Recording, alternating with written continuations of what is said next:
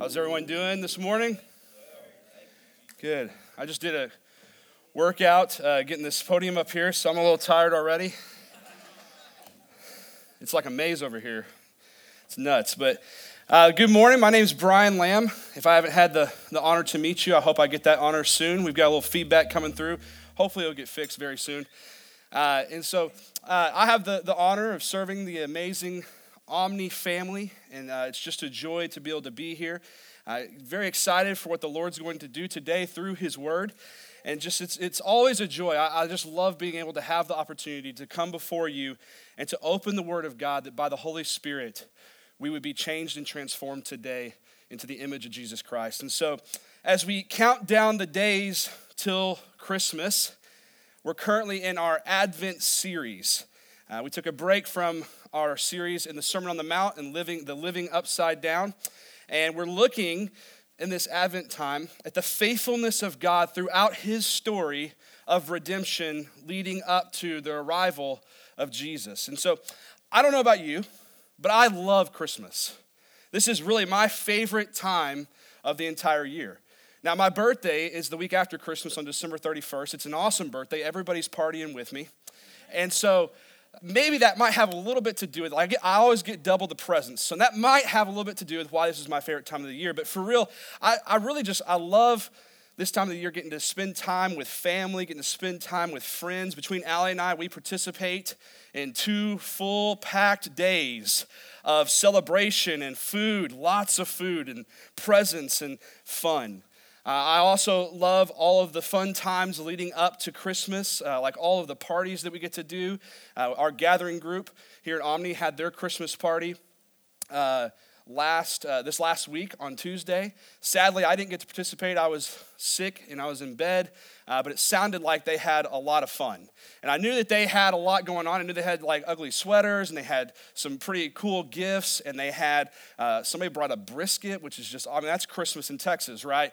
And so it was just the works, and it sounded like they were having a lot of fun. As I was all alone, I had to miss out. And I've got a good Christmas sweater, but I missed out.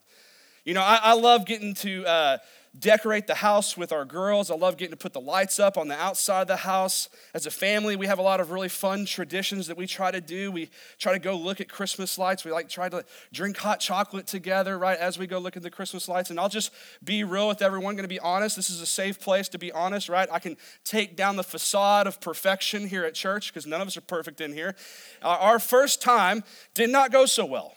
Uh, we went out, Allie had a broken foot, and so it was just just me kind of doing everything. She sat there and enjoyed it, but but we, you know, we went and got the hot chocolate, but we, for, we forgot the cups with lids, and so, of course, we had to stop at the store, and we got the cups with lids, and then there was tantrums, and it just was, there's a lot of cheer in the car that night, I'll tell you that right now. It did not go the way that I thought it was going to go. And I don't know about you, but I love Christmas music.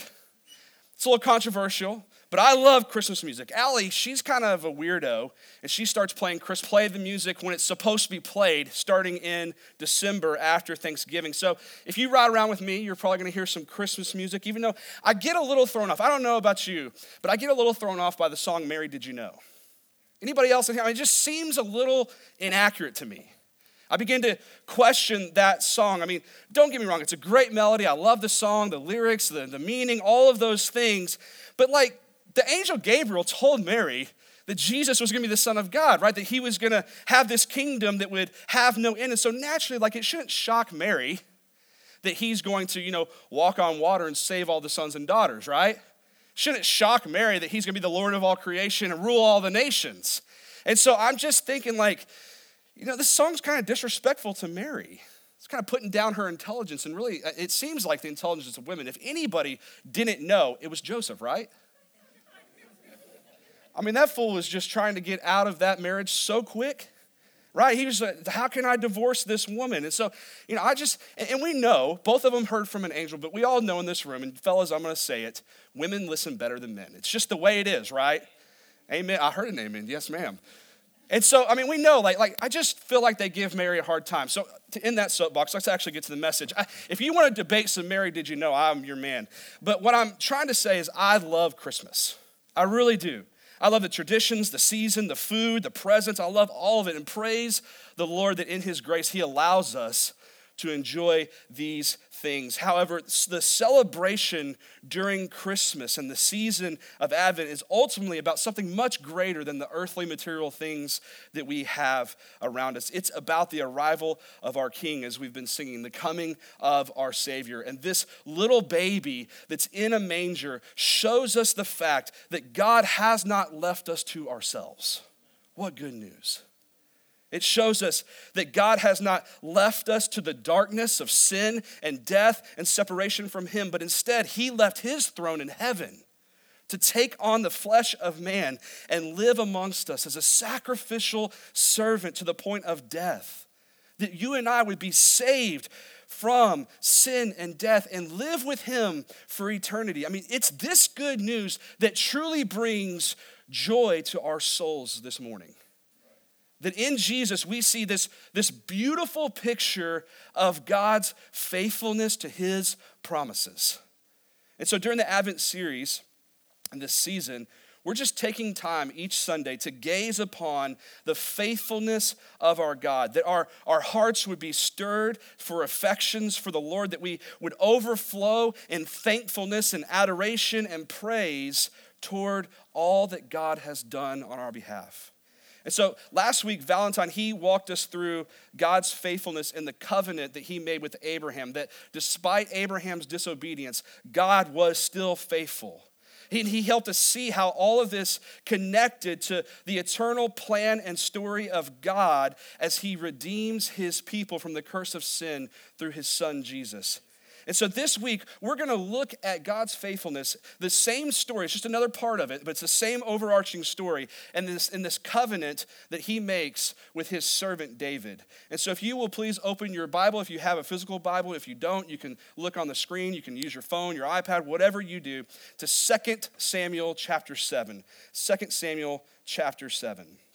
And we're going to start in the second half of verse eleven. The Lord declares to you, the Lord himself will make a house for you. When your time comes and you rest with your fathers, I will raise up after you your descendant, who will come from your body, and I will establish his kingdom. He is the one who will build a house for my name, and I will establish the throne of his kingdom forever. I will be his father, and he will be my son. When he does wrong, I will discipline him with a rod of men and blows from mortals. But my faithful love will never leave him, as it did when I removed it from Saul, whom I removed from before you. Your house and kingdom will endure before me forever, and your throne will be established forever. And so at the beginning of what we just read back in verse eleven, it says, the Lord declares to you. Meaning what's about to be said is a promise coming from God to David. And so God is here, he's making a, a covenant with King David known as the Davidic covenant. And so a covenant is a promise that God makes where he lays all of his cards out on the table, where he tells of how he will work for the good of mankind and for the glory of his own name. And so something I always find so remarkable about covenants and the covenants that God makes with his people is that he always signs it by the perfection and the holiness of his own name. He says there, the Lord declares this to you. See, it is because of this that God then always, always upholds his side of the covenant and is not dependent upon the other party's faithfulness to do so. That, that if God makes a promise, he will always keep it, because if he did not keep it, it would go against his very nature and character. So he's essentially saying here, this is how I am going to work for my glory, for my name's sake, and for your good as you love, trust, and follow what I've laid out for you. And so how does this covenant, this Davidic covenant, relate to us here in two thousand eighteen? I mean, this was made a long time ago, right? How does it relate to Advent? What does it teach us about how we are to celebrate Christmas? And how does this begin to elevate our hope and our joy and our peace in this time, in the birth of our Savior Jesus? Well, I'm so glad you've asked those questions, because that's what we're going to talk about this morning. So from the passage we've just read, I want to look at three primary things. First is God's promise to David. Second is God's fulfillment of this promise. And thirdly, I want to look at what this means for us this morning. And so that's kind of our roadmap for the next twenty to twenty-five minutes. So first, I, I want us to do our best to, to begin to wrap our minds around the just the magnitude of God's promise here to David. See, this covenant, it's very interesting because there are near and distant events that are promised here together. In verse eleven, God promises that he will make a house for David. And then in verse twelve, he says that there will be one that comes in David's place and he will establish his kingdom. He says in verse thirteen, he will build a house for my name. And then he says in verse fourteen and fifteen, when he does wrong, I will discipline him with a rod of men and blows from mortals. But my faithful love will never leave him, as it did when I removed it from Saul, whom I removed from before you. And so all of this seems rather near to us. It seems like these are things that could happen rather quickly, right? That, that could happen in just maybe a generation. And, and so, however, there's distant promises here as well, future promises here, that he shall build a house for my name, and I will establish the throne of his kingdom forever. And then in verse sixteen, he says, your house and kingdom will endure before me forever, and your throne will be established forever. And so really, the, the, the ultimate promise that God is making here to David can be seen in the word that God repeats three times here, this word forever. This word means that there's so much more promised here than a temporary descendant of David to sit on the throne for a generation or so. See, what God has said here is that, David, I promise that from you I am going to establish an eternal kingdom, an eternal throne. It will be before me forever. It will have no end to it. Like, this is a massive promise that God's making here. He has promised something here that will shape and form all of eternity. I mean, it's a big deal at my house when I promise like some ice cream or Chuck E. Cheese to the girls, but God here is saying, man, this is going to be forever, forever. See, he's making a promise here that has certainty for David's kingdom. And so David, he hears this promise of God, and he can do nothing but be in the presence of the Lord and worship God. It says right after this, if you keep reading, he says, God is great. There is no one like him. There is no God besides him. His words are true. His promises are a blessing to his servant because of the greatness of them. So my brother-in-law and I, we are steak connoisseurs. I don't know if I have any other steak connoisseurs in the building this morning, but yes, oh, we got one over there, yes. I, I love me some steak. I mean, it looks like I've ate a steak or two in my day, doesn't it? So this one time we went to a restaurant uh, that my dad takes us to on these special occasions. Something happens in the family, and he wants to take us all out for a nice dinner. So we get there, and we're looking at the menu, we're looking at the steaks, and we ask the waiter, like, hey, you know, we're we're steak connoisseurs, so what, what do you have? Maybe is there something not on the menu that you have? And he's like, you know what, I'm a steak connoisseur, and so you need to try what we call the tomahawk steak. And uh, and so I was, we just kind of think about it, and we're like, start to look at each other, and we just start grinning. Yeah, that sounds really good, right? And without hesitation, we both are like, yes, we very much want that. We want the tomahawk steak. Give it to us, right? And so he brings the tomahawk steak out, and he gives us that. And I mean, it is exactly like it sounds, right? Because I'm if, for a little bit there, I'm like, what in the world is a tomahawk steak? Like, who makes that, right? But it's exactly what it sounds. It's a big piece of steak that takes probably two people to eat, and it's got this huge bone, and if you pick it up, it looks like a tomahawk, right? And so he brings this steak out, and I'm telling you, it is so good. It's like cutting into butter. It is so good. And so every time that we would go to a restaurant after that, we'd obviously, we'd ask, hey, you got a tomahawk steak? Because we want some of that, right? And so, I mean, it, it just, no other steak ever compared to that steak. And we will never forget that steak. I mean, you go to my brother-in-law now, you say tomahawk steak, he's like, oh, I'll tell you exactly where I was when I had it and how amazing it was. And so I know you're probably thinking, like, what the heck is Brian talking about up here? Like, is he going on another Mary Did You Know tangent? I promise I have a point here. The point is that for David, this promise is like that tomahawk steak was for me. Nothing can compare to it. There is nothing that will compare. And he can do nothing but just sit back and marvel at its greatness. He will remember it for the rest of his life, and he will tell others about it. Because see, this promise meant so much to David, because what he was just promised was a security for his kingdom for eternity. And in his day, the odds of a kingdom lasting just a little bit were not that good. They were slim to none, right? I mean, in the ancient world, especially where Israel is in its geographical position as it rests in between three continents where they all come together, where Africa and Asia and Europe come together, I mean, it's, it's always in danger of being overthrown by another kingdom. And yet God is here saying, I'm going to give you security. Not only from other kingdoms that might want to overthrow you, not only from, you know, for your throne, but I'm also going to give you security before me forever. See, this puts this promise on a whole other level. This, it's hard to fathom such a mighty and powerful promise that God is making here, that David's house will finally be safe. That, that, that, that not only that, but those who maybe be even inside the kingdom who might want to stop God, because it says he will be before God forever. But the interesting part is that David, I mean, he really didn't realize how much is actually promised in here. I mean, he couldn't have dreamed of all that God is going to do to accomplish through this promise here, which takes us to this next part of what is God doing in his fulfillment of the promise. Well, God tells David in verse twelve, hey bro, you're gonna die. Don't worry, I got you, but you're gonna die. In verse twelve, it says, when your time comes and you rest with your fathers, I will raise up after you your descendants. So he's real from the start. David, you're not gonna last forever. Your kingdom will, but you won't. You're gonna die.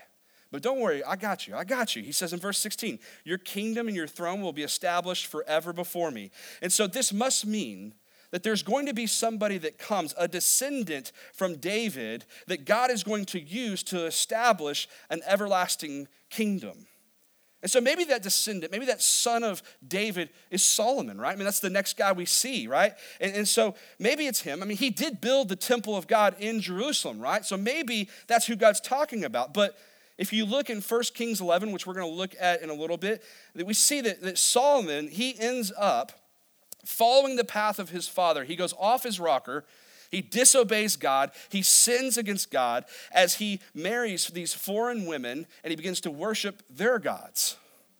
And it says, God says to Solomon in First Kings eleven, he says, since you have done this and did not keep my covenant and my statutes, which I commanded you, I will tear the kingdom away from you and give it to your servant. However, I will not do it during your lifetime for the sake of your father David. I will tear it out of your son's hand. Yet, I will not tear the entire kingdom away from him. I will give one tribe to your son for the sake of my servant David and for the sake of Jerusalem that I chose. And so even Solomon, who's the king after David, who's the richest and wisest man, who even builds the temple for God, though, cannot be the descendant that God is talking about here to establish an eternal kingdom because of his idolatry and sin. See, this shows us two things. That, that the one that uh, one is that the promise to establish David's kingdom will not come through a descendant of David that is disobedient, that is rebellious towards God. Yet, the rebellion and disobedience of man will not stop God from being faithful to what he has promised. See, and we saw that in the passage. We saw the assurance of God keeping his promise many times as he says, for the sake of David. He's saying, for the sake of my promise to David, I will not abandon my promise. I will not withdraw my faithful love. So this makes it clear, though, that David's throne cannot endure forever if it is held by sinful men, though. Men who rebel, who disobey God. Yet it never stops God's plan to be faithful to his promise. He never takes away his faithful love as he said he wouldn't in the covenant. And so what this shows us is that it's going to take a supremely righteous and perfect son of David to maintain the kingdom's throne forever. And so while David and Solomon and all the kings after them that were many of just dysfunctional and were disobedient and how they could never fulfill the conditions of this king that God promised. God is though still always true that comes and is a righteous son of David that will take the eternal throne. And if we look at the Psalms, we see in David's writings that, that he knew this to be true in his heart. He believed that God would uphold this covenant. Now, he struggled. We, if you know the life of David, you know that he messed up. He struggled. But he, where did he go? Came back to God, right? So he believed. And so you see this if you go read Psalm two or Psalm one ten or Psalm one thirty-five. There's plenty of other places. But I want to look at just Psalm eighty-nine. We actually read it at the beginning of the service. Valentine stole my thunder a little bit, but we're okay. And so what we're going to see in this in Psalm eighty-nine is that God is going to come through on his promise. It's not going to happen through a disobedient son, but God will make a way. And so starting in verse twenty-eight of Psalm eighty-nine, it says, I will always preserve my faithful love for him, and my covenant with him will endure. I will establish his line forever, his throne as long as heaven lasts. If his sons abandon my instruction and do not live by my ordinances, if they dishonor my statutes and do not keep my commands, then I will call their rebellion to account with the rod, their iniquity with blows. But I will not withdraw my faithful love from him or betray my faithfulness. I will not violate my covenant or change what my lips have said. Once and for all, I have sworn an oath by my holiness. I will not lie to David. His offspring will continue forever.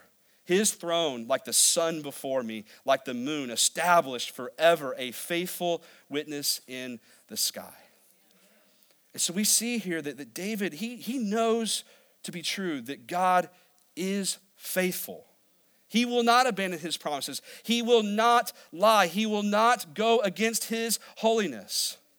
We see this truth after David as well, throughout the prophets, as God is going to continuously tell his people who are in exile from their disobedient kings that he is going to make a way, that he will not withdraw his faithful love. We see it through the prophets like Micah and Ezekiel and Jeremiah and Isaiah and many more about this one to come from the lineage of David who will establish the eternal throne. And so we don't have time to cover all of them. We'd be here till dinner time if we tried to do that. But what I just want to do is pull out two of them. One is in Jeremiah twenty-three. It says, look, the days are coming.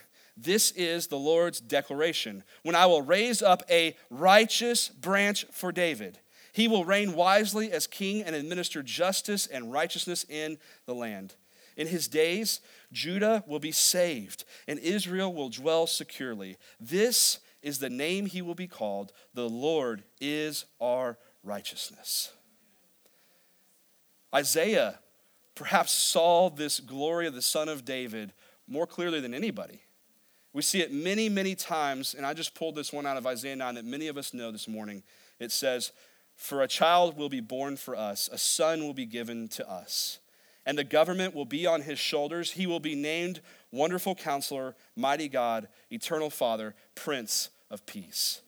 The dominion will be vast, and its prosperity will never end. He will reign on the throne of David and over his kingdom to establish and sustain it with justice and righteousness from now on and forever. And I love this last part. The zeal of the Lord of armies will accomplish this.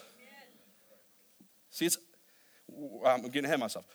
What we can understand from this, from the Psalms, from the prophets, about the certainty of this covenant is that it really never rested with David. Like David's kingdom lasting forever was never up to David.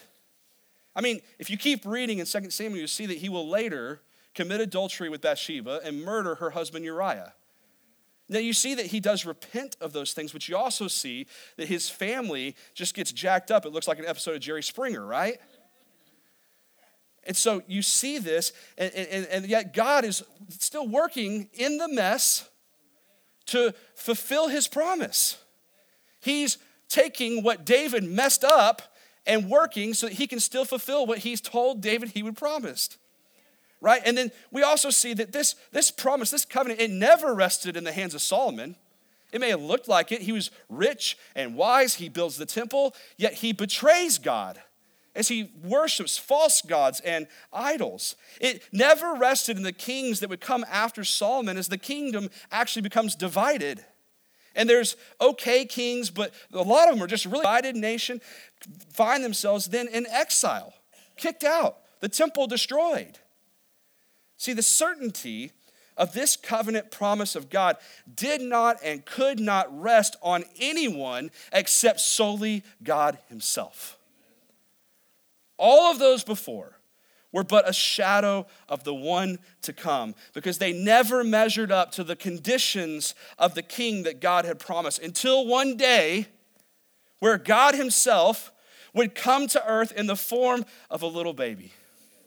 One day, God himself, who is perfectly righteous, able to maintain David's throne, would come through the lineage and the descendant of David. And this king would be fully righteous. He would execute justice as he bears the punishment of sin through death. Yet he raises from the grave to show his eternal kingdom. See, this descendant that will establish the eternal kingdom is the final son of David. He is Jesus Christ. He is the son of the living God, the son of Abraham, the son of David. He is the Messiah. He is the one promised about all the way back in Genesis three fifteen that will crush the head of Satan. And he will establish the reign and the rule of the kingdom of God forever. It will not end.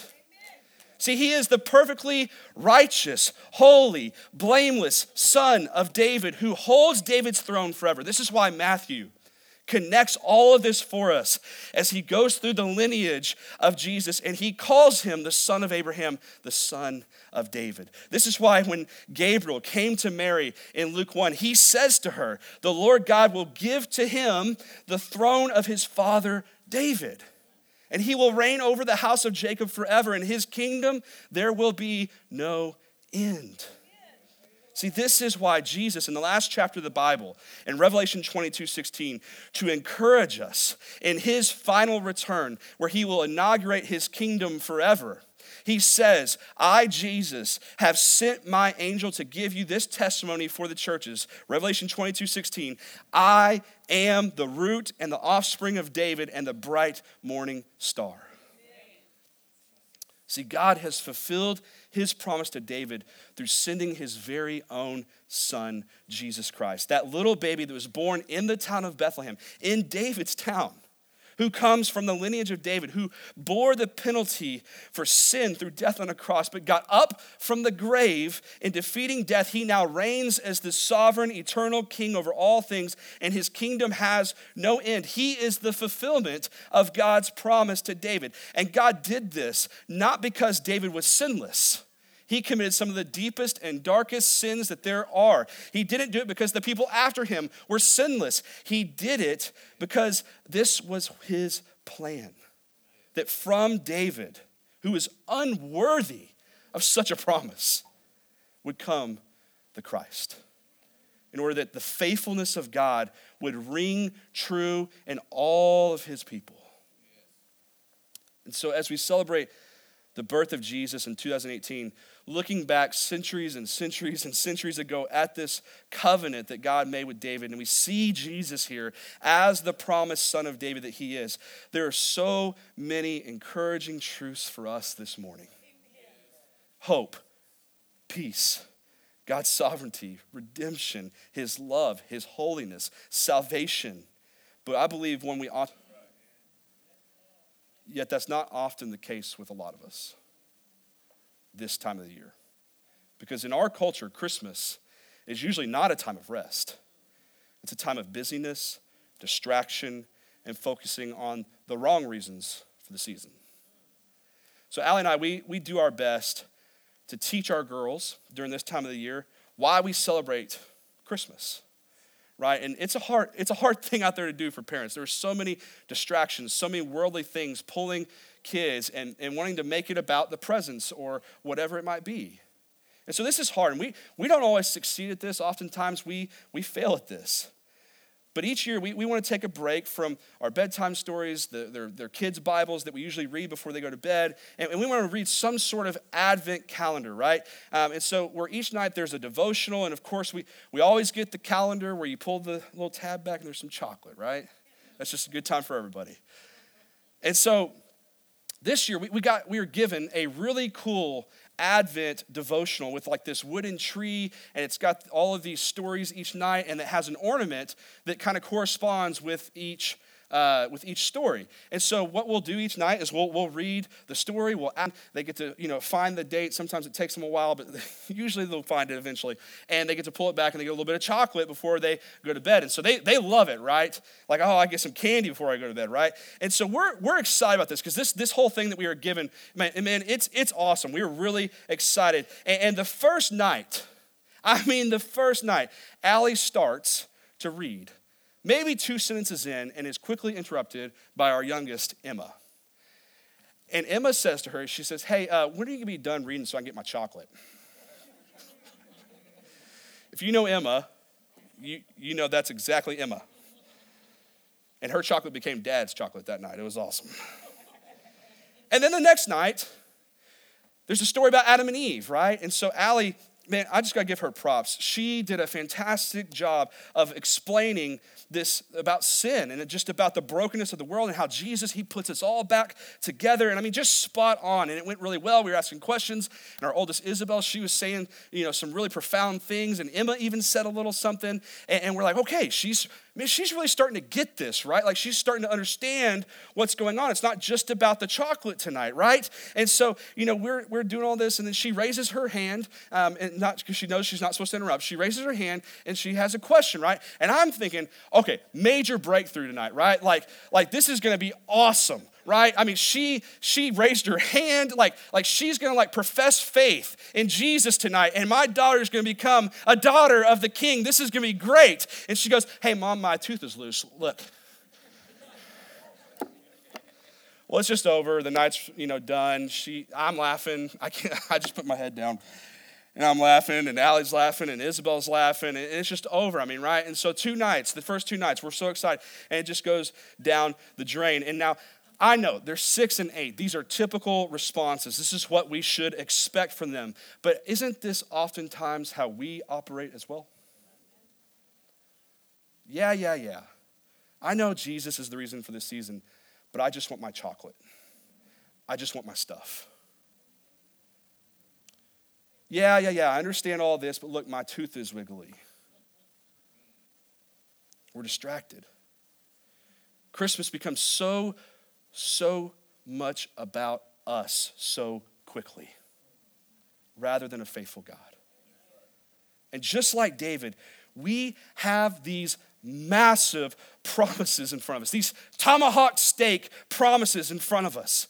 And Christmas is a time that shows us just how faithful God is to his promises. I mean, we have proof right in front of us, this side of the cross, that he is faithful.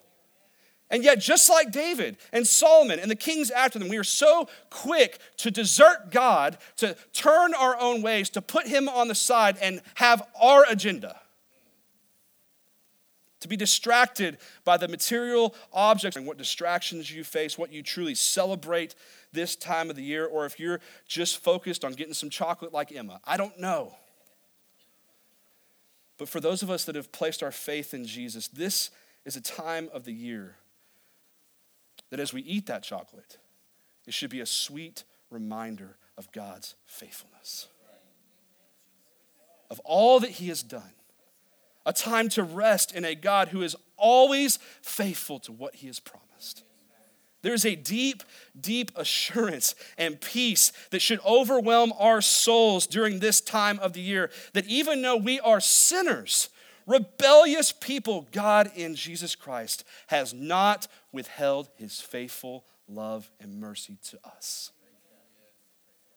just as he didn't withhold it in his covenant with David. See, God came. He left his throne. He put on flesh. He came to sit on the eternal throne of David, that, and through that, he would save all people that would believe. And so as we gaze upon the faithfulness of God during this Christmas season, there is a joy, there is a peace that supersedes presents and food and music and lights and, yes, even your family.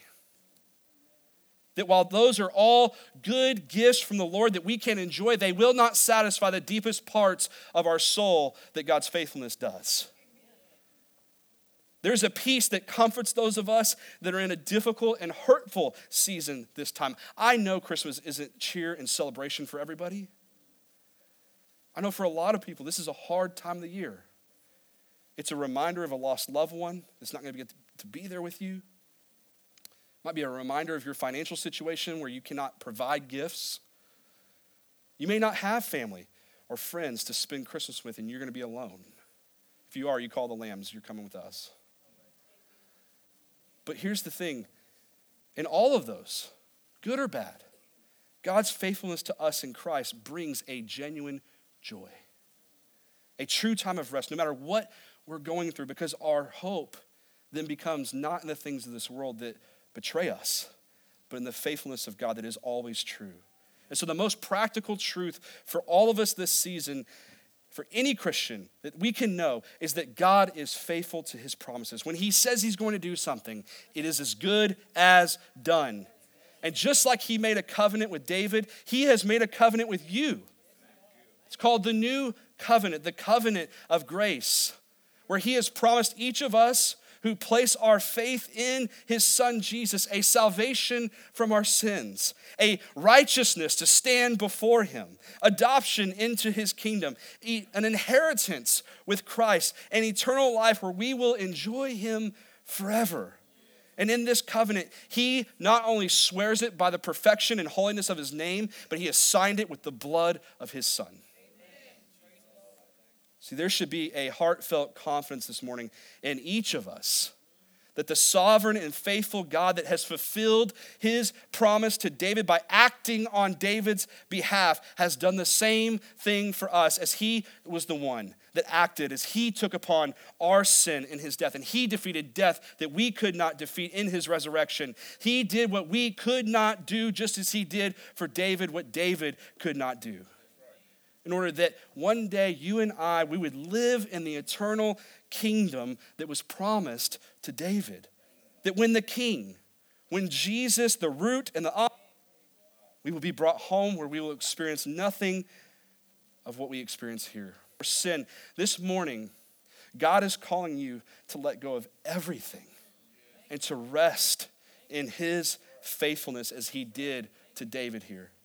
See, the true celebration this Christmas is the good news of the new covenant, where in Jesus, God displays his faithfulness to every promise that he has ever made. As it says in Second Corinthians one, that every one of God's promises is yes in the name of Jesus Christ. That Jesus is the greatest gift for all of us. I know that sounds like a cliche, but he is. Because in Jesus, God has fulfilled every promise. He has made a way for you and for I to be with him forever. And this morning, he beckons you. He calls you. He says, come.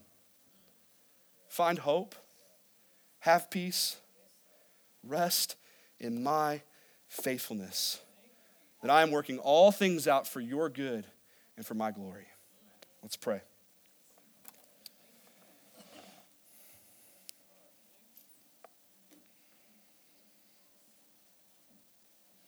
Father, we thank you for what you have done for us. You've done something that we we cannot do. Father, you said it would happen long ago. And as we travel through your story, we see that you are continually being faithful to your promises. So this morning, as we look at the life of David as the promise, the covenant of David, Father, will you encourage us? Father, will you help us to see all that you have done for us, that we would find strength, comfort, peace, and hope in you today. Father, help us to not stay in our faithlessness, but help us to do as your servant David did and come to you. Father, will you create a clean heart in us like you did for David? Father, will you not forsake us? Father, we have rebelled. We've confessed that. We have sinned. We confess that. And Father, we need your son. Father, will you work for the good of your people and the glory of your name this morning? It's in your name we pray. Amen.